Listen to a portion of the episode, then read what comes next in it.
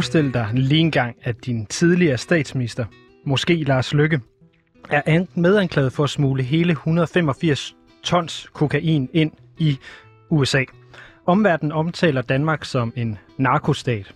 Ja, skulle Netflix lave en ny sæson af deres berømte Narcos-serie, vil det nok handle om Danmark. Sådan har vi danskere det ikke. Men sådan har de det i Honduras, et lille, men meget strategisk vigtigt land i Mellemamerika. Men nu sker der noget meget interessant. Honduras har fået sin første kvindelige præsident, og USA banker på for at få den tidligere præsident udleveret. Og, og det er blot en af de nyheder, vi tager fat på i denne første time af Latinamerika Live denne lørdag på 24 før vi i anden time dykker ned i, hvorfor Danmark lukker sin ambassade i Argentina her til sommer.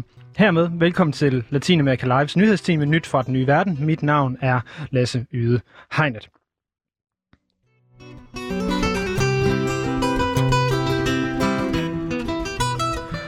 Og historien om øh, Honduras tidligere narkopræsident er blot en af de nyheder, du kommer til at høre mere om i den kommende time. Foran dig, der ligger nemlig din Latinamerika-avis på lyd med fem gode nyheder fra Latinamerika.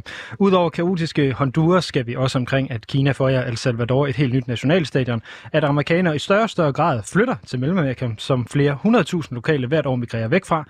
Vi skal også til Uruguay og se nærmere på VM-kvalifikationen for de latinamerikanske lande og deres danske islet. Latinamerika er den verdensdel, der minder mest om vores gode gamle Europa, samtidig med, at det er helt sit eget. I Nyt fra den nye verden ser vi nærmere på tendenser, begivenheder og konflikter, der lige nu diskuteres på caféerne fra Argentina helt i syd til Mexico i nord, for at blive klogere på os selv. Og foran os, der ligger altså den her fiktive avis med fem gode nyheder fra Latinamerika. Og med mig til at se på de her nyheder, der har jeg på en telefon fra Tegucigalpa i Honduras. Øh, Arne Christensen, velkommen til dig, Arne. Tak skal du have, Lasse. Og øh, Arne, uden yderligere introduktion, udover at du øh, har boet og arbejdet i Honduras i øh, op til 20 år, øh, arbejdet vel og mærke boet det er vist kun de seneste 10 år. Men Arne, du sidder altså i, øh, i morasset nede i Honduras med den her præsident, og det, øh, du har jo taget den første af de her fem nyheder med, og som jeg kan forstå, så er det altså øh, den tidligere øh, præsident Juan Orlando Hernandez i, fra Honduras, vi skal tale om her til at starte med. Ja, det er det, og, øh, og for dem, der måske ikke lige kan placere Honduras, så øh, har vi jo Sydamerika i syd, vi har USA i nord, og lige midt imellem, der ligger Honduras sådan lige lidt syd for Mexico, og det er jo lige midt imellem øh, der, hvor alt kokain produceres, op til der, hvor kokain konsumeres, og alt det kokain, det skal altså igennem Mellemamerika, og der øh, sidder der så en, en nu afgående, afgået præsident, hvis bror allerede er fængslet i New York, og hvor at øh, præsidenten han er anklaget som for at have været, man kalder det state-sponsored drug trafficking. Altså han har faciliteret eller muliggjort, at al den her kokain er, er røget igennem landet. Og det betyder, at nu vil øh, USA gerne have ham udleveret.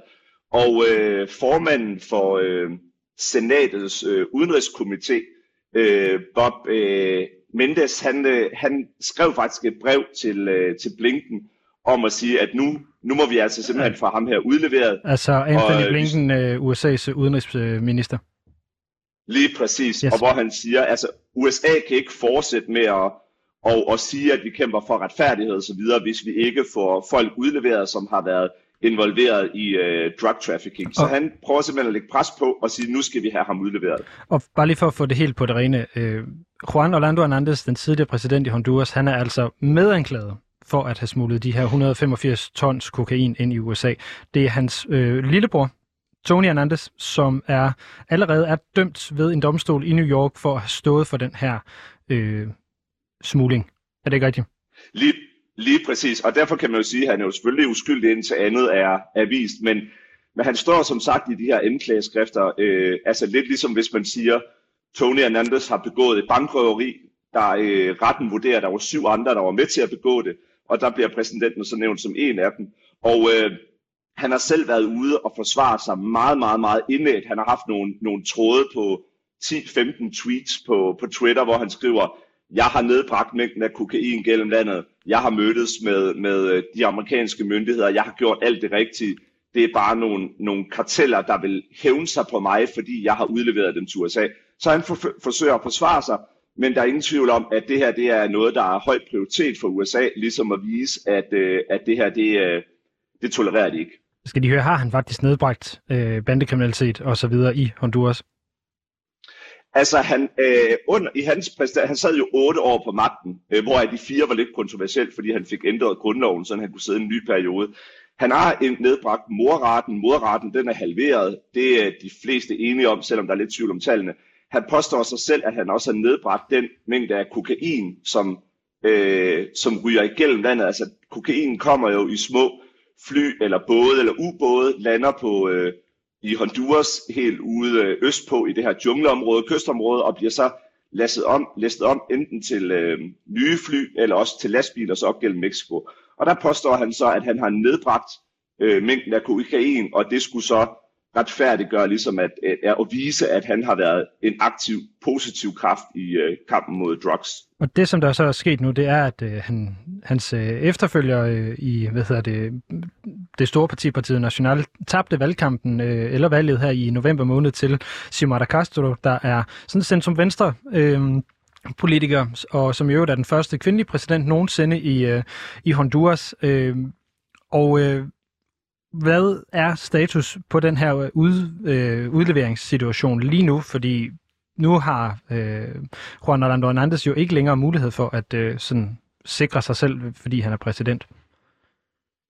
Nej, altså status er den, at øh, det er ikke noget, som den nye regering har adresseret direkte endnu. Der er nogle amerikanske øh, kongresmedlemmer, der har sagt, at nu er det nu, især dem, der har tæt link til Mellemamerika. Og så har øh, den afgående præsident forsøgt at give sig selv immunitet ved at blive udnævnt som medlem af, der findes i Mellemamerika sådan en, en mindre øh, sammenslutning af, af, af, af sådan noget, altså en mini-EU eller fælles arbejde mellem de små mellemamerikanske lande, sådan et lille mellemamerikansk parlament. Og der er han så blevet svoret ind som medlem, og, øh, og fordi han så, så er politiker i det regi nu, så øh, mener man, at han har impunitet. Øh, så det her, det kan sagtens være noget, der kommer til at, at tage rigtig lang tid, og det er i hvert fald en diskussion, der fylder meget herover jo også fordi, at måske lidt mere tilbage i tiden, men, men USA har jo tidligere vist, at man ikke øh, holder sig tilbage, hvis, hvis man synes, at retfærdigheden den skal, skal fyldes. Det som der jo er, nu har vi jo lagt meget fokus på, øh, hvad hedder det, på Juan Orlando, så vi lige måske lige starte, øh, starte med at spørge, inden vi går videre øh, i den her sag. Hvis USA vil have ham udleveret, Hvordan får de så fat i ham? Ja, det er jo det store, det store spørgsmål. Nogle gange, øh, altså for eksempel med Tony, der var øh, hans lillebror, da han blev fanget, der, øh, jeg ved ikke om man fik ham til at rejse til Miami, eller man bare holdt øje med, der var han i Miami på en almindelig rejse, og så anholdt man ham der. Men øh, det, som man ligger op til nu, det er i hvert fald et første skridt, det er, at, øh, at den afgående præsidents visum til USA bliver taget fra ham. Øh, jeg ved det ikke. Jeg synes, jeg har lidt svært ved at forestille mig den der med et CIA-fly, der, der lander og, og, og tager ham øh, ud midt om natten. Det gjorde de jo faktisk tilbage i 80'erne med en anden drug trafficker i øh, Ballesteros i Honduras. Så, så det er sket før, men dog ret lang tid tilbage. Så øh, det er jo en af de ting, som, som folk er meget optaget af, og en af de virkeligheder, som, som er meget præsent her, at der, for eksempel, jeg var inde til øh, hvad hedder det, indsættelsesceremonien til den nye præsident på stadion, har du et helt fyldt stadion, der råber til Kamala Harris, tag ham med, tag ham med, tag ham med. Altså, de vil have ham, de vil have ekspræsidenten op og, og bure ind i USA. Så det er, det er en sjov historie at følge. Det er det, og den kommer vi også til at have øje med her i, øh, i Latinamerika Live. Øh, jeg vil gerne lige, inden vi går videre i de næste historier, lige, lige kigge lidt på, øh, på Xiomara, men mere du ved, de her forventninger, der nogle gange kommer til, særligt de venstreorienterede præsidenter i Latinamerika, når de vinder valget og erstatter de her mere højorienterede regimer. Vi har set det utrolig mange gange, særligt op gennem nullerne, hvor der var den her såkaldte pink wave, øh, altså lyserøde bølge af centrum-venstre regeringer, der kom til magten over øh, store dele af Latinamerika. Blandt andet havde man en meget interessant øh, figur i øh, Ecuador, der hed Rafael Correa, som øh, hvis bror også kom ud i nogle lignende ting som, som det her, og blandt andet øh, var ude at forsvare sig med, at, at det sårede ham dybt, at folk kunne tale så grimt om hans bror. Så hvordan, hvordan håndterer de her, øh, eller hvordan forventer du, at de her venstreorienterede styre vil, i Honduras vil agere på bagkant af at have, have fået magten i virkeligheden? Jamen, jeg synes, jeg synes faktisk, det er interessant, det du snakker om, for der er ingen tvivl om, at, at forventningerne, når der kommer en, en, en venstreorienteret øh, regering, er, er normalt øh, skyhøje. Altså, Mexico kunne vi også nævne som et eksempel. Øh, og nu er forventningerne til Xiomara Castro øh, den nye øh, præsident, der er kommet i Honduras, de er skyhøje. Øh, og, øh, og der er stadigvæk, altså det er jo lige sket her i, øh, i november, vandt hun valget, og hun er lige blevet indsat. Så der er selvfølgelig stadigvæk den her eufori og den her håb om, at der kan ske noget positivt, men øh, kongressen er, er allerede splittet i to. Der har allerede været en, en stor intern konflikt i hendes eget parti, øh, hvilket betyder, at landet lige nu har, altså hvis man skulle snakke i dansk sammenhæng, har to folketing og to formænd for Folketinget. Øh, og men, det er jo men, inden, men, inden, for, inden, for, men inden for det samme folketing? Ja, præcis. Så de har, sat de sig, hver, så de har sat sig hver deres rum, og så har de sagt, vi er den lovgivende forsamling? Ja, det vil sige, den, altså den fløj, som, som Xiomara Castro ligesom er, er affilieret til, de sidder i selve kongressen, og de andre har holdt møder andre steder, øh, blandt andet på sådan et sport resort, øh, eller business resort lidt uden for byen. Så det er jo, sådan, det er jo måske lidt sådan en, nogle af de klassiske udfordringer, de her øh, skrøbelige demokratier kæmper med, at, at de har svage øh, øh, retssystemer, svage, svage demokrati, svage statsapparater. Det vil sige, at selvom Siumata måske kommer ind med en masse god energi og, og egentlig gode programmer, så kan man sige, så kan man jo ikke lave mirakler. Øh, og, øh, og derfor så er der desværre en risiko for måske, at de her forventninger, som folk har, de, vil, øh, de ikke vil blive indfriet. Ja, øh, og øh, det er jo desværre også en klassisk øh, udvikling, når vi ser på mange af de her øh, venstreorienterede øh, nye latinamerikanske styre, som, øh, som kommer til, at det hele det bliver ja, lad os for at sige det pænt, en lille bitte smule øh, kaotisk. Men Arne, jeg synes, vi skal, øh, vi skal komme videre. Vi har fire andre nyheder også, som vi skal, øh, vi skal dykke ned i, og øh, jeg har lige et lille soundtrack med til den næste, faktisk, som, øh, som jeg lige smed på her som en lille overgang.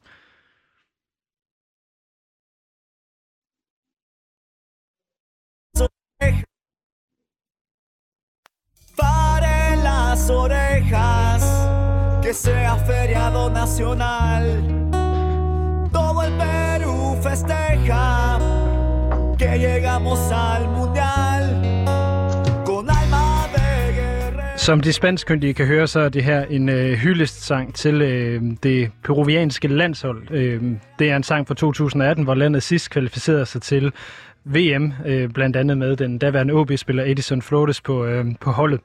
Og øh, vi skal nemlig tale nu, Arne, om, øh, hvad hedder det, VM-kvalifikationen i de latinamerikanske lande. Og jeg tænker, at det jo var passende så at starte med Peru, og så prøve at se, hvor ligger de egentlig øh, henne lige i øjeblikket. Fordi det er jo ved at, øh, hvad hedder det, snæver til i den her VM-kvalifikation. Det er her i øh, slutningen af marts, at det bliver afgjort, hvem der skal videre. Og hvis vi kigger på, øh, på Peru, så er den helt... Øh, Specifikt så ligger Peru faktisk øh, lige der, hvor det, det er lidt spændende. De ligger nemlig nummer 5 i den her pulje på 10 hold i den sydamerikanske øh, kvalifikationsgruppe, altså det, der hedder CONMEBOL CONMEBOL-landene, hvor de ligger bagved Brasilien og Argentina, som allerede er kvalificeret. Ecuador, som er minimum sikker på at øh, komme i øh, kvalifikationsrunderne, altså minimum med i den her inter, øh, hvad hedder det, kontinentale kvalifikationsplads, som femtepladsen giver adgang til. Så ligger der Uruguay, og så ligger der så Peru. Øh, og under dem, der ligger Chile og, øh, og Colombia. Øh, er det overraskende for dig, Arne, at, øh, at øh, Brasilien og Argentina allerede er kvalificeret på nuværende tidspunkt? Nej, det må vi vel hellere, hellere sige, at det er vi ikke. Og, øh, og jeg kan godt lide, at du har taget en, øh, nu er det dig, der fandt den her nyhed, har taget en, en øh, altså VM i fodbold nyhed med, fordi Altså, om man er fodboldinteresseret eller ej, så er vi jo på et, øh, et fodboldgalt kontinent, og øh, øh, nu har jeg mest erfaring med at gå på stadion her i, i Mellemamerika, her i Honduras, hvor jeg sidder, og, og der er fodbold jo også en kæmpe, hvad hedder sådan noget, altså det er jo en måde at, at stikke af for alle problemerne, der er i samfundet, øh, øh, inflationen og fattigdommen og kriminaliteten, ind på stadion, ind og støtte dit hold, øh, og derfor så følger øh, folk jo den her VM-kvalifikation øh, tæt. Men jeg kan ikke forestille mig, at man er overrasket i Argentina og Brasilien. Nej, og øh, nu, nu starter jeg med at tale om øh, Edison Flores i Peru. Det var også ham, der, der faktisk scorede her i den seneste kamp og har øh, til 1-1 mod netop Ecuador, som altså ligger over øh, Peru i den her kvalifikationsrække. Øh, øh, og på den måde er med til at sikre, at Peru stadigvæk har en rimelig chance for at, øh, at komme videre. Peru mangler stadigvæk en enkelt kamp, og de er altså to point foran øh, Chile, og de skal spille mod Paraguay her den, øh, den øh, hvad hedder det, 29. marts, så det er som øh, om knap to måneder, at øh, Peru får sin, øh, sin VM-skæbne afgjort, øh, og indtil videre ser det altså ud til, at de skal videre i den her øh, interkontinentale kvalifikation, hvor de skal spille mod en fra et af de andre lande. Arne, hvis vi så går lidt længere nordpå op til den del af verden, hvor, hvor du befinder dig i, så er det jo det, som hedder CONCACAF-landene. øh, så ser det jo også lidt, øh, lidt specielt ud set med, øh, med danske øjne, fordi vi har faktisk en, en om ikke andet så øh, spansk-dansk træner for et af de, øh, de mellemamerikanske lande. Ja, og det øh, har de forskellige fodboldkyndige måske bemærket, men til dem, der ikke ved det, kan jeg sige, at ham, som er træner for Panama, hedder Thomas Christiansen, øh, øh, har tidligere spillet i Barcelona, har været træner mange, på mange øh, fine adresser. Blandt i, andet øh, i Leeds. I, blandt andet Leeds, ja. Og nu er han altså træner for Panama, og, øh, og Panama ligger, øh, lidt ligesom du nævnte med Peru, de ligger lige præcis på den der plads, som kan give playoff-kampe, og, og kæmper med øh, Mexico, USA og, og, og Canada om, om at og hvad hedder det, kvalificere sig direkte. Det er jo sjovt at se øh, nogle gange, hvis man øh, tuner ind på, på nyhederne herover, at man kan se, at der sidder en, en dansker og, øh, og fortæller om fodbold, og øh, blandt andet har, har jeg også set været med i mange kampagner om sådan noget med, du ved, nej til racisme og, og sammenhold, og, og sådan de der de værdier, som vi også kender fra, øh, fra, fra dansk fodbold. Præcis, og øh, nogle af de der værdier, det, det var måske nogle af dem, som kom lidt øh, til udtryk, det ved jeg ikke, i, i seneste kamp Panama spillede, for der spillede de nemlig 1-1 mod øh, Mexico på, nu skal jeg lige være helt sikker på, at jeg siger, at det er rigtigt, de spillede på udebane. Nej, undskyld, de tabte 1-0 til Mexico, øh, efter at Mexico i det 80. minut scorede på et, øh, et straffespark. Og det var altså på øh, det store øh, Azteca-stadion i, i Mexico City. Der var ingen fans med, øh, grundet pan- pandemien osv. Og, og det er jo selvfølgelig en lille bed for, øh, for Panama, som altså dermed blev hængende i det her døn øh, øh, på, øh, hvad hedder det, øh, den her... Øh, hvad skal vi kalde det, øh, playoff-plads. Øh, Mexico har stukket en lille smule af, de er fire point foran. Øh, men det, jeg vil sige med det her med, at der ikke var nogen fans i Mexico, det var måske meget heldigt, fordi der er jo en lille bitte smule problem med, med fansene i Mexico, eller der har der været rygter om på det seneste, har der ikke det? Jo, det, det har der, og, øh, og også igen for dem, der måske lytter til det her program, som tænker, hvorfor er det nu lige pludselig om pointstillinger i, øh, i fodbold, men, men fodbold og samfundet hænger jo så meget sammen, og et af de store problemer, man har i Mexico, det er, at der har været masser af homofobiske tilråb på stadion, hvilket betyder, at, at, øh, at det meksikanske fodboldforbund har fået en kæmpe stor bøde, og har skulle spille nogle kampe for, for tomme stadion. Og øh, når man så dykker ned i det, kan man se, det er, der, det er der slet ikke noget nyt i. Det sker stort set i hver kvalifikation. At man kan sige, den homofobi, som, som øh, man jo kan mærke desværre i, i samfundet generelt, den får sådan ligesom fri afløb, når man er inde på stadion, og så må man ligesom råbe hvad som helst øh, til spillere og til dommer. Og, og det har... Øh, det har Mexikos fodboldforbund forsøgt at gøre noget ved, men det ser i hvert fald ikke ud, som om de lykkes med det nu. Altså nu, nu sidder jeg jo tilfældigvis og er vært på et andet program her på 24 der hedder Det Kritiske Fodboldmagasin. Der har vi jo også kigget nærmere på, hvad kan man sige, den plads eller det rum, der er for at være øh, åbent homoseksuel i dansk fodbold, fordi der findes ikke danske øh, professionelle herrefodboldspillere i hvert fald, der er øh, har stået frem og sagt, at de er homoseksuelle. Og det, det forsøgte min makker og jeg at undersøge lidt i det program, der det er nok ikke heller ikke færdig med. Så jeg er lidt nysgerrig på, hvad har det meksikanske fodboldforbund sådan reelt gjort for at forhindre, at der kommer homofobiske tilråb fra tribunen? Jamen altså, man kan sige, at, at det, at de har, øh, altså man, man kunne jo forestille sig, at det, at de har fået en bøde på 110.000 dollars, og at de kunne spille for tomme stadion, altså at det i sig selv sådan ligesom skulle sige, okay, nu må vi gøre, gøre noget. Så har der været de klassiske forskellige kampagner med, med fodboldspillerne, der, der altså lidt ligesom de folk, der måske ser europæisk fodbold i Danmark, der ser uh, no to racism, altså nej til racisme, så har man lavet sådan nogle forskellige kampagner. Men jeg vil jo sige, det er jo i den grad op ad bakke, hvis, hvis det også i det almindelige samfund er accepteret, at du må, du må råbe et eller andet af en eller anden, der kommer gående ned ad gaden, eller en, du er sur på. Hvis, hvis det er generelt accepteret i samfundet, desværre mange steder, så er det jo i den grad også svært øh, og, øh, at kontrollere det, når du får en lille smule alkohol indenbords, og, øh, og dit hold det er bagud, og dommeren er dårligt. Ja, det er jo så desværre ikke nogen undskyldning for at være homofobisk, selvom at det jo kan vi, om ikke andet så kan være en forklaring. Hvis vi lige runder af med at sige, hvad stillingen så er i den her nordamerikanske kvalifikationsgruppe, så er det altså Canada, der ligger forrest med 25 point, og altså er minimum sikret en playoff-plads. Så er det USA med 21 point, Mexico med 21 point, og så er det så Panama med 17 point, øh, som er dem, der ligger til at kunne kvalificere sig, og så under det, der ligger Costa Rica som med 16 point, som nok er det, Thomas Christiansen og, øh, og Panama skal være mest øh, bange for. Jeg vil lige sige, vi har, jeg har faktisk prøvet at få fat i Thomas Christiansen, så vi i hvert fald kan få ham med på et eller andet tidspunkt her. Så det håber jeg, vi kan, inden, øh, inden øh, hans, øh, han står til at skulle spille de afgørende kampe her i marts. Øh, han har desværre ikke vendt tilbage på min henvendelse indtil videre, men det håber jeg, han gør øh, ganske snart. Er der noget, vi skal have tilføjet her, Arne? Ja, ja, jeg synes bare lige en anden sjov ting, som er, er, er pudsigt eller, eller kendetegnende ved det her kontinent, det er jo, at det er jo et, et langt kontinent, når, og, og det betyder, at, at vejrforholdene er meget forskellige. Mange har måske hørt om det der med, at øh, der er nogle steder i, i Sydamerika, for eksempel Peru, hvor man spiller i højderne, og det kan så påvirke det. Men faktisk i, øh, i sidste uge, der blev den koldeste øh, kamp i USA i 20 år spillet i Minnesota, altså hvor USA tog imod Honduras i uh, tocifrede minusgrader, og hvor at uh, Honduras' målmand måtte udgå i pausen, fordi han simpelthen var syg. Og, øh, det, det, lyder, og, altså, det, det er jeg lige nødt til at sige, det lyder som noget af det seriefodbold, jeg nogle gange har set i Aalborg, hvor målmændene de er simpelthen ikke at komme på banen igen, fordi det regner.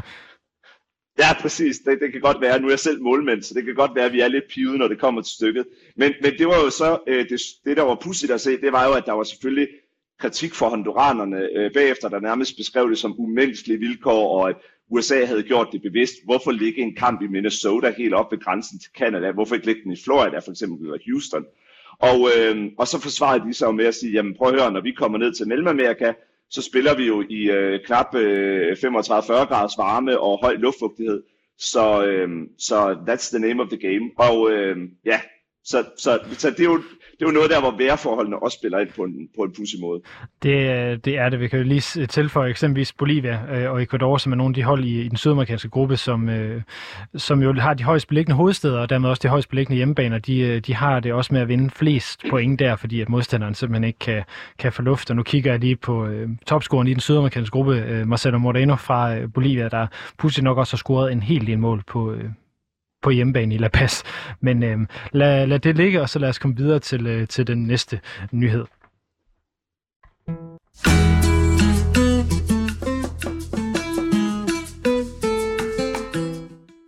Yes, Arne, du havde øh, en nyhed mere med.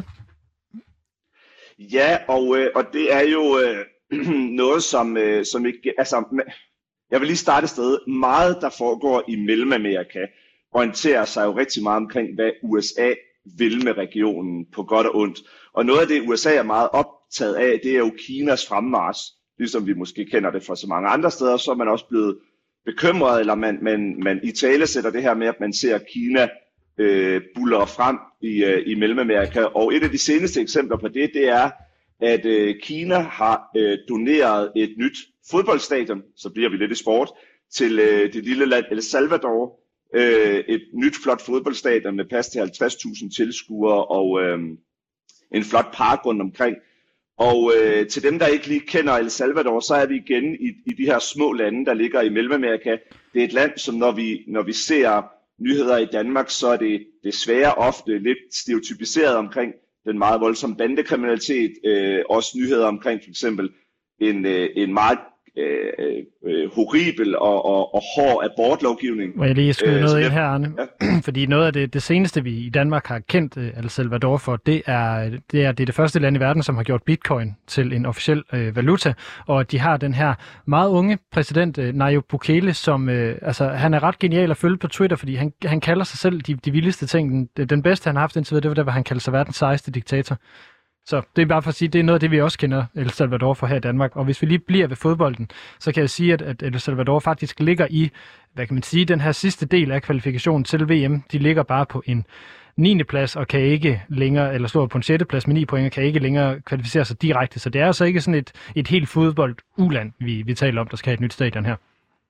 Nej, bestemt ikke. Og, øh, og det er rigtigt nok, altså hvis man, Øh, hvis jeg lige må slå ned på, på Bukele, som du nævner, altså hvis man, hvis man gerne vil have et indtryk af, hvordan en, øh, øh, en meget autoritær leder i dag bruger de sociale medier, så kan jeg kun invitere folk til at hoppe ind på TikTok, Instagram, Twitter og alt muligt andet og følge ham. Det er... Øh, altså bare det, han er på TikTok, siger vel det hele gør det jo, jo, præcis. Og, og han er, han, han er en, en, en showman, og han er god til, til i, i scenesætte sig selv. Han er meget, meget, meget populær, har stadigvæk en stor opbakning, selvom den dog er faldet lidt. Men når vi lige kommer tilbage til det der, hvorfor er det interessant, at Kina lige pludselig investerer, så øh, er der to ting. Den ene ting, det er, at han har anlagt en øh, meget kritisk øh, kurs over for USA. Han bryder sig ikke om, når USA kalder Mellemamerika for at være i, øh, i USA's baghave eller forhave. Så går han ind og siger til Biden på Twitter, hey, vi er hverken jeres forhave eller baghave. Han har været meget kritisk over for øhm, øh, ambassadøren i landet, øh, når IMF gik ud og, og sagde, at du skal ikke investere så meget i bitcoin, så, øh, så går han kritisk mod dem. Han har sågar skrevet, at han sidder og henter bitcoin nøgen. Så han har sådan en meget øh, øh hvad skal man sige, øh, konfronterende øh, stil. Og i det kommer Kina så lige pludselig ind. Det er faktisk noget tid tilbage. De donerer øh, 500 millioner dollars til diverse infrastrukturprojekter, blandt andet hans øh, turistprojekt Surf City, øh, hvor, øh, som sådan et surf turist paradise, øh, og til det her stadion. Og så hænger det jo sammen med, og det er vigtigt, at vi glemmer det, at det handler jo noget om, at øh, El Salvador nu har lidt svoret, svoret øh, eller det gjorde de for nogle år tilbage, øh, loyalitet til Kina og ikke til Taiwan. Og det er faktisk en tendens, som har været i gang over nogle år i, i, øh, i Mellemamerika, fordi mange af de lande, der historisk set har anerkendt Taiwan, de har ligget i Latinamerika. Og en efter en virker det til, at Kinas strategi, det er det her med, at vi går ind og donerer store infrastrukturprojekter eller andre ting, mod at vi så får øh, loyaliteten over på vores side. Og det er altså noget, som er foregået i mange, mange år, det her, at Kina har forsøgt at købe sig til indflydelse. Det ser man blandt andet også i Afrika. Men et af de øh, hvad kan man sige, mest groteske eksempler, der overhovedet findes, det er, at øh, nemlig fra Latinamerika, hvor øh, Kina jo i, i for, for nogle år tilbage øh, ville donere en motorvej der skulle gå tværs gennem øh, forskellige lande i Latinamerika. Og der, der var simpelthen så meget korruption involveret, at, at den der motorvej, den endte simpelthen med at vælte to-tre regeringer i, uh, i Latinamerika. Det var sådan helt, helt tosset, uh, det der skete uh, dengang. Og nu er det jo så blevet lidt mere sofistikeret, hvor de kom mere ind på, på de der enkelte lande, som uh, El Salvador her i, i, i det her tilfælde. Uh, så det, som man vel ser på, det er vel den her store, eller ikke vel, det er jo den her geopolitiske scene, hvor uh, Kina forsøger at, øh, at ryste USA på, på en lidt mere udspekuleret måde, øh, end, øh, end Sovjet gjorde dengang, at man bare, bare i godsøjne sendte atomvåben til Kuba.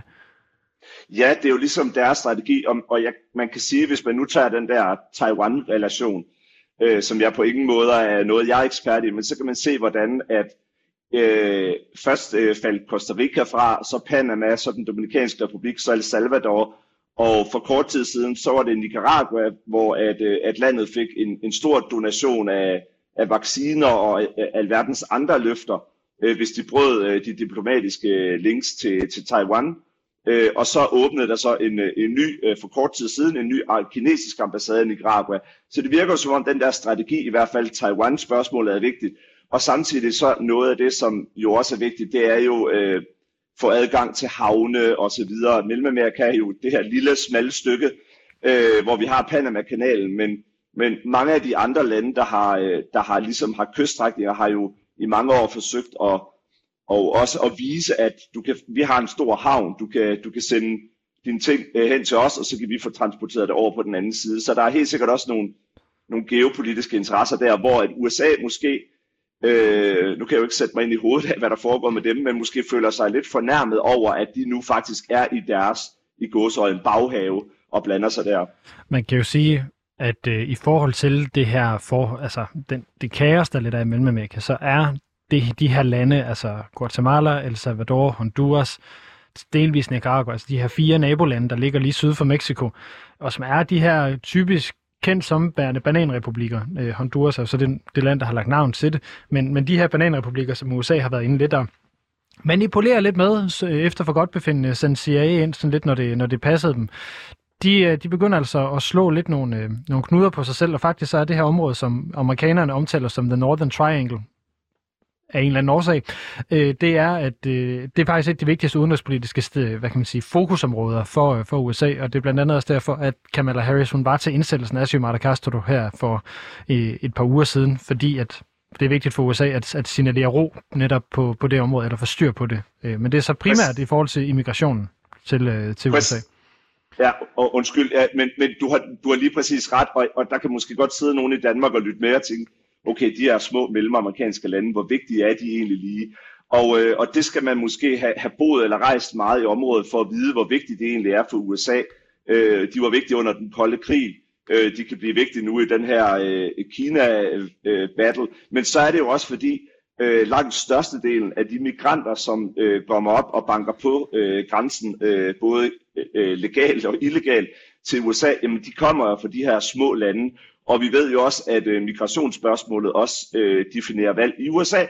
Øh, og derudover så er det også øh, kokainstrøm, altså den her cocaine highway, der ligesom går igennem Mellemamerika. Og det betyder jo, at, at det, de to ting, migration og, øh, og øh, kokain, det er de to ting, som er vigtige for USA. Øh, også øh, altså i, i, når vi for eksempel skal se øh, øh, hvad hedder det, midtvejsvalg næste gang.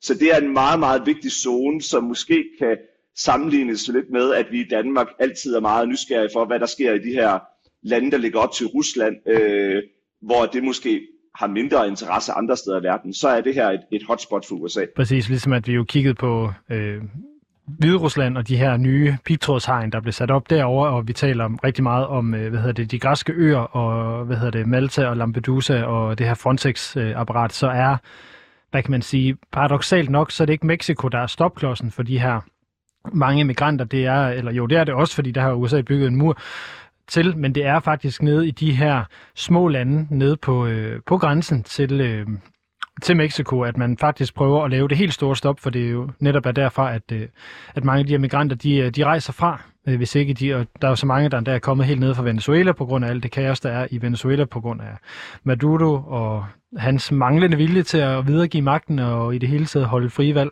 Og så er der også rigtig mange af kubaner. Der er over 30.000 kubaner, der inden for de sidste par måneder har forladt Kuba og har forsøgt at komme til øh, videre til USA, og nogle af dem lander altså også i de her mellemamerikanske lande for at, at komme videre. Og det, det er, som du siger, en af de primære årsager til, at, at USA har det her som, som et af sine fokusområder. Så lad os... Ja, øh, oh, und... ja lad os hoppe videre. Nej, jeg havde ikke mere at sige. Nej, godt. Vi, vi, videre, vi hopper videre, men ja, vi, vi bliver lidt i området.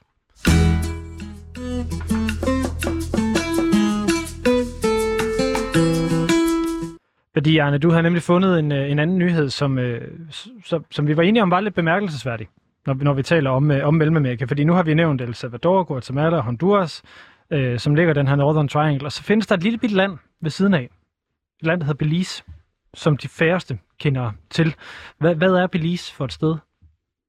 Ja, det er jo et dejligt land. Jeg har selv været der øh, en del gange, og øh, Belize er jo det eneste øh, land i Mellemamerika, som, øh, som har engelsk som første sprog. Jeg kan huske, der var en gang, hvor jeg skulle krydse ind i Belize fra Guatemala til Belize, og øh, så hænger der faktisk et billede af den øh, engelske dronning, og, øh, og så siger kontrol øh, damen der, der sidder og skal se mit pas, you can speak English now, sir. Sådan ligesom som om, at nu kommer du tilbage til den, til den privilegerede verden, så det var meget pudsigt. Men Belize er et, et lille bitte land, øh, 300-350.000 øh, indbyggere. Øh, og, øh, faktisk, og det er et land, som... Undskyld, ja. lige afbryder. Det er jo faktisk, de, de, de ser næsten sig selv mere som et karibisk land, end som et mellemamerikansk land. Ja, præcis. Altså på mange måder, så det, det at de har en... De snakker engelsk og, og, og, og, og øh, har den her relation til, til, øh, til England og så videre, det gør på en eller anden måde, at de, de er lidt... Øh, de passer på en eller anden måde ikke ind og det betyder også, at når du er til konferencer, når du er til møder, så siger man hele tiden, ah, Guatemala, Nicaragua, Costa Rica og så videre, men man siger aldrig Belize. Belize kommer simpelthen bare aldrig op på, på tavlen, men for så at komme frem til det, der egentlig er historien, det er, at lige nu er der byggeboom i, øh, i Belize. Øh, det, der faktisk er sket, som, øh, som øh, jeg ikke har læst ret meget om i danske medier i hvert fald, det er, at gennem mange år har der været en stigende tendens til, at amerikanere, altså folk født i USA, de migrerer ud fra USA og, og flytter udlandsk.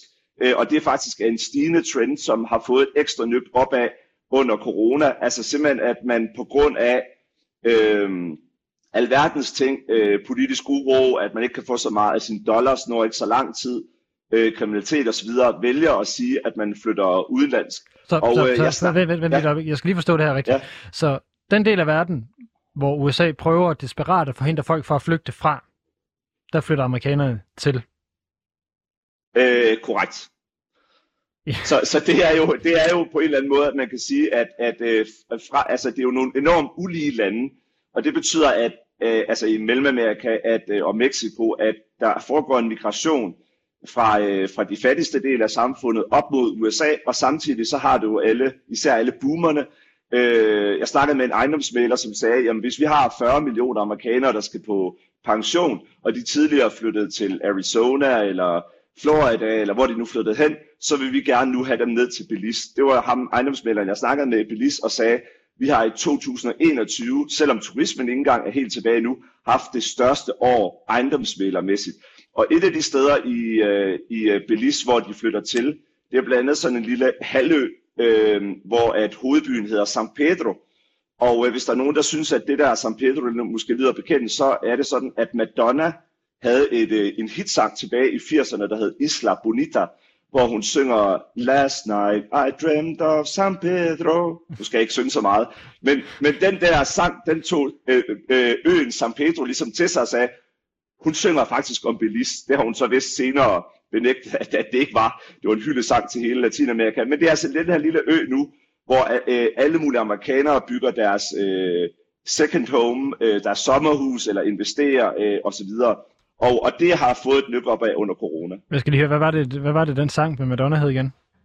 Den hedder Isla Bonita. Isla Bonita, fordi jeg tror lige, vi finder den, og så bruger den som overgang her lige om lidt. Men jeg, jeg vil lige, ja. hvad hedder det, tilføje noget, øh, når vi nu taler om Belize, fordi det er jo sådan et land, som der er rigtig få af os, øh, der kender til. Jeg vil også selv sige, at, øh, at, at jeg ved heller ikke frygtelig meget om, om Belize, så et par korte facts, hvis man er interesseret i det, det er, at Belize faktisk indtil 1981 har været kendt som britisk Honduras, øh, og det først er i 1981, at landet har fået øh, sin egen selvstændighed. Ellers tidligere har det været en del af det britiske øh, imperium med et af de her typiske britiske flag, du ved, blot med Union Jack op i øverste venstre hjørne, og så et eller andet specifikt våbenskjold øh, dedikeret til det her land i midten, sådan som vi kender det fra Australien eller fra, øh, hvad hedder det, øh, New Zealand, var det, jeg ville sige.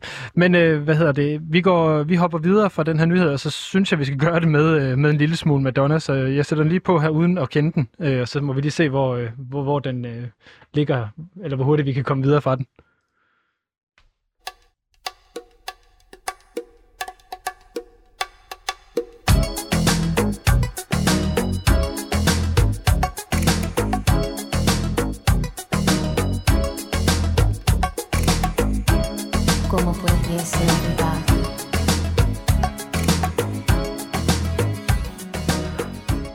Har jo en dejlig lang 80'er lang 80'er intro. Vi kunne lige høre hende synge om uh, San Pedro her, uh, her til sidst. Men uh, vi skal nemlig videre uh, i uh, dagens nyheder, Arne. Vi skal ned til uh, den, den sidste nyhed, vi har med. Og der ligger vi faktisk uh, ret langt længere nede i, i Sydamerika. Nu bevæger vi os væk fra Mellemamerika og ender nede i, i den sydlige del af Sydamerika i Uruguay, som er det her lidt, lidt, lidt lille land, der ligger mellem Argentina og, og Brasilien, og som er kendt for at være forholdsvis progressivt, efter at man, man havde et ret, øh, et ret voldsomt militærdiktatur tilbage i, øh, i 70'erne. Og senest har man nok været kendt for, at man har legaliseret øh, marihuana som en af de, de første lande i, øh, i verden, og man har haft en ret, altså Uruguay har egentlig været kendt som øh, Sydamerika og Latinamerikas øh, demokratiske mirakel. Men problemet er, at øh, nu har landet altså taget et øh, måske et lidt skævt sving på sin, øh, på sin demokratiske rejse, fordi man har for nyligt øh, hvad hedder det, vedtaget en lov, som øh, gør det nemmere for politiet at øh, tilbageholde folk og øh, overvåge folk. Altså, det minder meget om det, vi egentlig kender hjemme fra den danske debat, hvor Nick Hagerup sidder og siger, at overvågning er lige med tryghed, og at øh, man i virkeligheden hvad kan man sige, fratager sine borgere nogle frihedsrettigheder i, i deres trygheds øh, navn. Øhm, og det lyder jo desværre sådan når man sætter det i en latinamerikansk kontekst, som øh, business as usual. Gør det ikke det? Jo, det gør det jo, og øh, øh, ja, det ved jeg ikke. Altså, det, du har ret i det, du siger om, om Uruguay. Altså, det er jo normalt en, en darling, øh, øh, og, øh, og noget, man, man omtaler, øh, et land, man omtaler positivt, øh, som, som har været inde på de rette spor. Men det her med, at man lige pludselig øh, siger, nu kan vi sætte militær i gaderne, eller nu kan vi øh, kyse dem, der, øh, der stiller sig frem og, øh, og taler for deres rettigheder. Det er jo i den grad meget latinamerikansk desværre. Det er det, og man kan sige, at, øh, at den her lov, den ligesom er blevet, blevet gennemført. Altså det er noget, som øh, egentlig er sket øh, for, for, nogle, øh, for nogle år siden, øh, at øh, den, den er kommet igennem. Men det har blandt andet gjort, øh, at øh, der er kommet, øh, hvad hedder det, løftet pegefinger fra øh, FN, og der har været øh, protester i, hvad hedder det, øh, i Uruguay, og det handler blandt andet om, at, øh, hvad hedder det, øh, det giver, hvad hedder det, øh, flere muligheder til politiet for at øh, afvikle protester og, hvad hedder det, fængsle folk, som, hvad kan man sige, øh, forstyrrer eller som det står i, i den her nyhed i gåsøjne, fornærmer øh, politibetjente. Så på en eller anden måde, så skal det jo ligesom øh, hjælpe politiet, men, men fordi det ligesom trækker de her tråde tilbage til militærdiktatur og så videre, så lugter det af sådan en rigtig, rigtig træls øh, totalitær øh, drejning i, øh, i Uruguay. Og øh, det er jo sådan noget af det, som hvad kan man sige, er, er problematisk, øh, når, når man lever i, i et, et demokratisk velfungerende samfund, som Uruguay egentlig har været. Man har jo haft den her øh, Pepe Mujica, øh, præsident, den her gamle 80-årige, meget ydmyge præsident, som, øh, som jo gav hele verden et godt billede af, af Uruguay. Arne, hvordan ser Latinamerika egentlig på, på Uruguay, når, når vi nu taler om, om det og siger, at uh, det lyder forfærdeligt og sådan noget? Altså, øh, jamen, der vil jeg måske gentage det, jeg sagde før. Altså, øh, Uruguay bliver, bliver ofte nævnt som det her lille land, hvor man, hvor man, er, man er lykkedes i nogle forskellige ting, og hvor man er øh, hvad hedder det, på vej i den rigtige retning. Øh, nu snakkede vi fodbold tidligere, et godt fodboldhold osv., der, der giver et, et godt image ud til, og, øh, og øh, som du nævner, den tidligere præsident, som, som er en gammel herre, men stadigvæk meget, meget vældigt i, øh, i hele kontinentet, øh, og øh, sendte blandt andet en personlig hilsen op til Xiomara her i Honduras, hvor jeg sidder og ønsker hende tillykke med valget. Så, øh, men, men jeg kom lige til at tænke på det, vi snakkede om indledningsvis med det her med højre og venstre.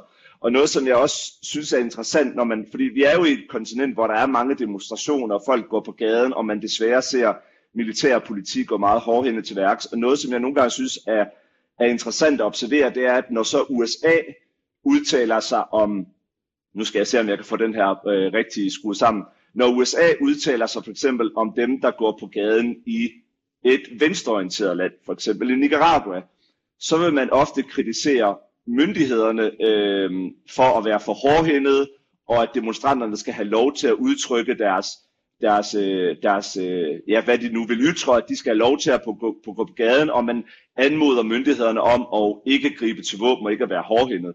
Hvor at så når det er modsat, når det for eksempel er et øh, højreorienteret styre, det kunne så for eksempel være her i Honduras, hvor jeg sidder, så vil man ofte sige, jamen der er desværre også mange af de her demonstranter, der er infiltreret af kriminelle segmenter, og derfor appellerer vi til de her demonstranter om, at de ikke er voldelige. Så selvom nogen vil mene, at den her højre-venstre øh, øh, diskurs i Latinamerika, den måske ikke er så, så god en forklaringsramme længere, så er det ingen tvivl om, at man ser det nogle gange stadigvæk i USA's retorik over for, over for for eksempel sådan nogle demonstrationer her.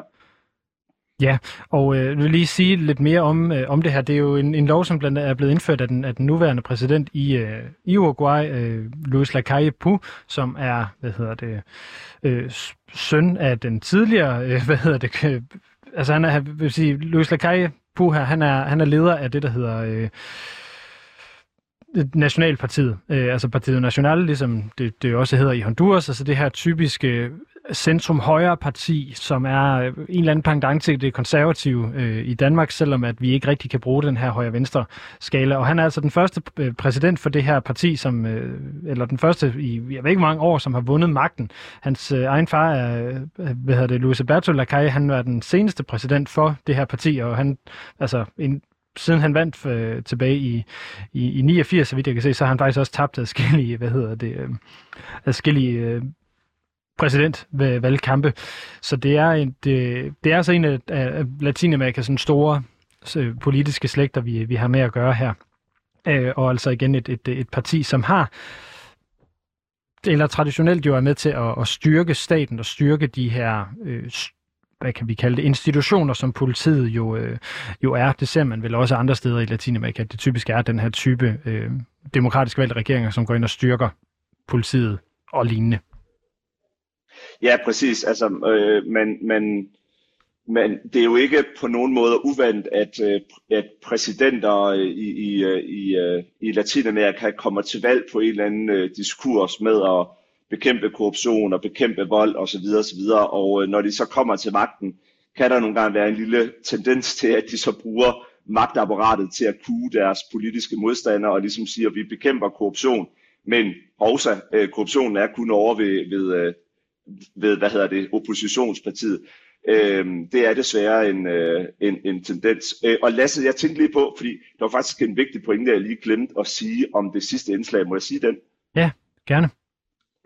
Nej, jeg tænkte bare lidt på det her med, at, at noget af det, som, som jeg har oplevet her i, i Mellemamerika under corona, det er jo, at nogle lande har været ekstremt hårdhændet øh, militær lockdown. Vi sad selv i militær lockdown i, i 10 måneder, hvor vi kun måtte være uden for, for, for vores hjem en gang hver 14. dag, afhængig af vores CPR-nummer. Og så har du for eksempel Mexico, som har været meget åben øh, i forhold til coronarestriktioner osv. Og jeg kommer ikke lade være med at tænke på det her med det her øh, det her boom, som er nu i Belize, og den her tendens med, at flere og flere amerikanere øh, flytter ud, at øh, hvis vi nu siger, at pandemien, som Mette Frederiksen hun siger, den er faktisk er over, og når folk sådan rigtig begynder at rejse igen, så kan det jo godt være, at vi måske får set en, en yderligere opadgående trend, fordi at et så lille bitte land som Belize mærker en opgang. Costa Rica har i lang tid været et land, hvor mange amerikanere flytter til. Jeg ved, at der er mange danskere, der også har taget til Mexico under corona, for ligesom at få noget sol og, og, og være et sted uden så mange restriktioner. Uruguay, som, som, som du øh, nævner, er jo også et populært rejsemål, så who knows, måske når at, øh, Mette Frederiksen hun nu har fået erklæret pandemien øh, over, så kan det jo være, at vi begynder at se et, et rejseboom igen. Det kan vi i hvert fald håbe, så skal vi i hvert fald hurtigt sætte, øh, få sat fokus på det, hvis folk de vil til, øh, til Latinamerika. For lige at lukke den her historie af omkring øh, Uruguay, så er det altså en, en, en sag, som er rigtig, rigtig væsentlig for, øh, for den siddende præsident og for hans øh, regeringskoalition. Øh, fordi det er sådan, at, øh, at man i Uruguay kan, øh, hvad kan man sige, forsøge at stille sådan en form for spørgsmålstegn ved nogle lov, og faktisk få den kaldt til en mere generel afstemning. Og der, der skal stemmes om den her lov, som hedder, altså, i, i forkortelse hedder LUC, øh, LUC, den 27. marts. Øh, men det er altså sådan, at øh, helt, hele 70 procent af uruguayanerne, de er øh, ikke helt sikre på, hvad, øh, hvad, hvad indholdet af den her lov den, den egentlig er, og de er ikke nødvendigvis så interesseret i de her detaljer, der er omkring men på grund af al den store opmærksomhed, der er kommet til det, så øh, er alt øh, i hvad hedder det, regeringspartiet, øh, Partiet National og for præsident Lacaripu simpelthen fokuseret på, at, øh, at man simpelthen skal vinde den her afstemning og sørge for, at, at den lov, man allerede har hastet gennem parlamentet, den altså bliver fastholdt. Og øh, det er her, vi ligesom slutter nyhederne for, for denne uge af, hvad hedder det, nyt fra den nye verden i, i Latinamerika Live. Arne, vi har en, en, en små 5-6 minutter til, tilbage, så jeg vil lige høre et, om du har en pointe, du gerne vil have med. Øh, for ellers så har jeg nemlig fundet et par musiknumre med, som jeg synes, vi jo kunne, nu hvor der er så meget fantastisk musik i Latinamerika, vi kunne overveje, at, øh, at vi skulle sende det i retning af, af nogle af lytterne. Jeg synes bestemt, vi skal, vi skal høre noget musik. Jeg vil bare lige sige en enkelt ting, og det er jo, at øh, når vi har snakket igennem, øh, som du også sagde i din øh, en intro, at, at nogen, nogen kalder Latinamerika det mest europæiske kontinent uden for Europa. Altså, vi kan lære så meget om os selv ved at spejle os i, i Latinamerika. Og samtidig så synes jeg jo også, det er sjovt at bo herover og så se, hvilke nyheder er det øh, fra Danmark af, som folk faktisk er optaget af i Latinamerika. Og for eksempel den her nyhed med, at Mette Frederiksen hun erklærer pandemien for, for over- og løfte restriktionerne, den har været skrevet på rigtig mange øh, øh, spanske medier øh, i løbet af, af den sidste uges tid. Så det viser jo bare også nogle gange, at, at lille Danmark faktisk også kan blive et, øh, et, et debat om, øh, et debatpunkt her i, i Latinamerika. Det er et eller andet sted betryggende at høre, at øh, der også er en lille smule fokus på Danmark i, øh, i Latinamerika. Jeg vil lige sige til lytterne, det her det var jo sådan et forsøg, som, som vi laver her i øh, Latinamerika Live på os, at lave en form for nyhedsformidling fra Latinamerika. Hvis nogen af jer derude synes, det er rigtig fedt, så vil jeg rigtig gerne høre fra jer både, at, at I synes, det er fedt. I må meget gerne skrive også til 24-7, at I, at I bryder jer om på programmet her, så det, det får en mulighed for at, øh, at fortsætte. I kan også sende en sms direkte til mig her i studiet på 92 45 99 45, og det var altså 92 45 99 45, hvis man vil skrive ind her under udsendelserne. Øhm, den næste time i Latinamerika Live, den øh, kommer til at handle om, at Danmark her fra sommeren 2020 vil lukke sin ambassade i Argentina, øh, hvilket jo er lidt, øh, lidt beklageligt, synes vi, der, der går op i Latinamerika. Men vi sætter altså fokus her i næste time på, hvordan og hvorfor, eller hvad øh, samarbejdet med Argentina handler om Danmarks historie med Argentina, og hvorfor man vælger at lukke ambassaden. Så det får jeg lov at høre lige om lidt. Jeg har fundet noget kubansk musik til jer, og så vil jeg sige tusind tak til dig, Arne Christensen, for at du var med fra Tegucigalpa. Selv tak, det var dejligt at være med. Og så kommer der her noget kubansk musik, salsa pop med Larissa Bacallao, Como Cambia La Vida.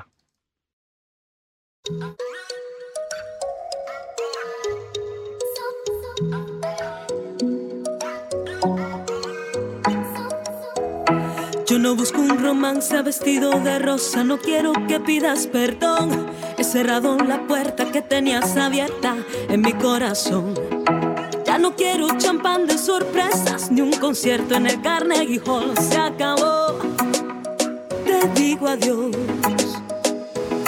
Yo no quiero el discurso de siempre que acaba diciendo tú eres lo mejor. Ya no valen razones tu lista de errores, ya se terminó. Fui deprisa colgada de un sueño, el mundo ha girado otra vez.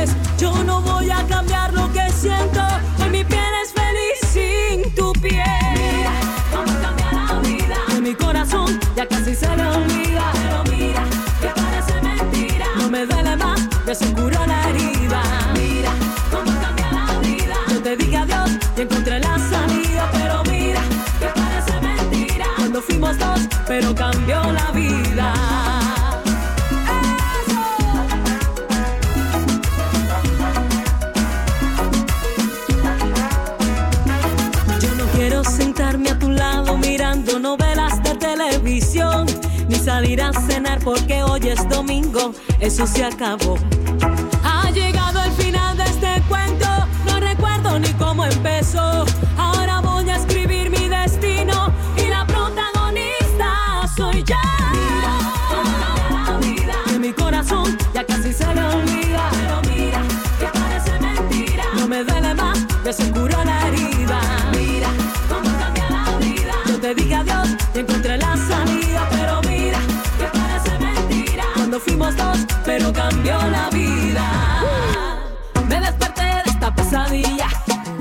Conmigo, pero a mí no se me olvida. Ya me cansé de esperarte sentado todita la noche sin saber dónde tú estás.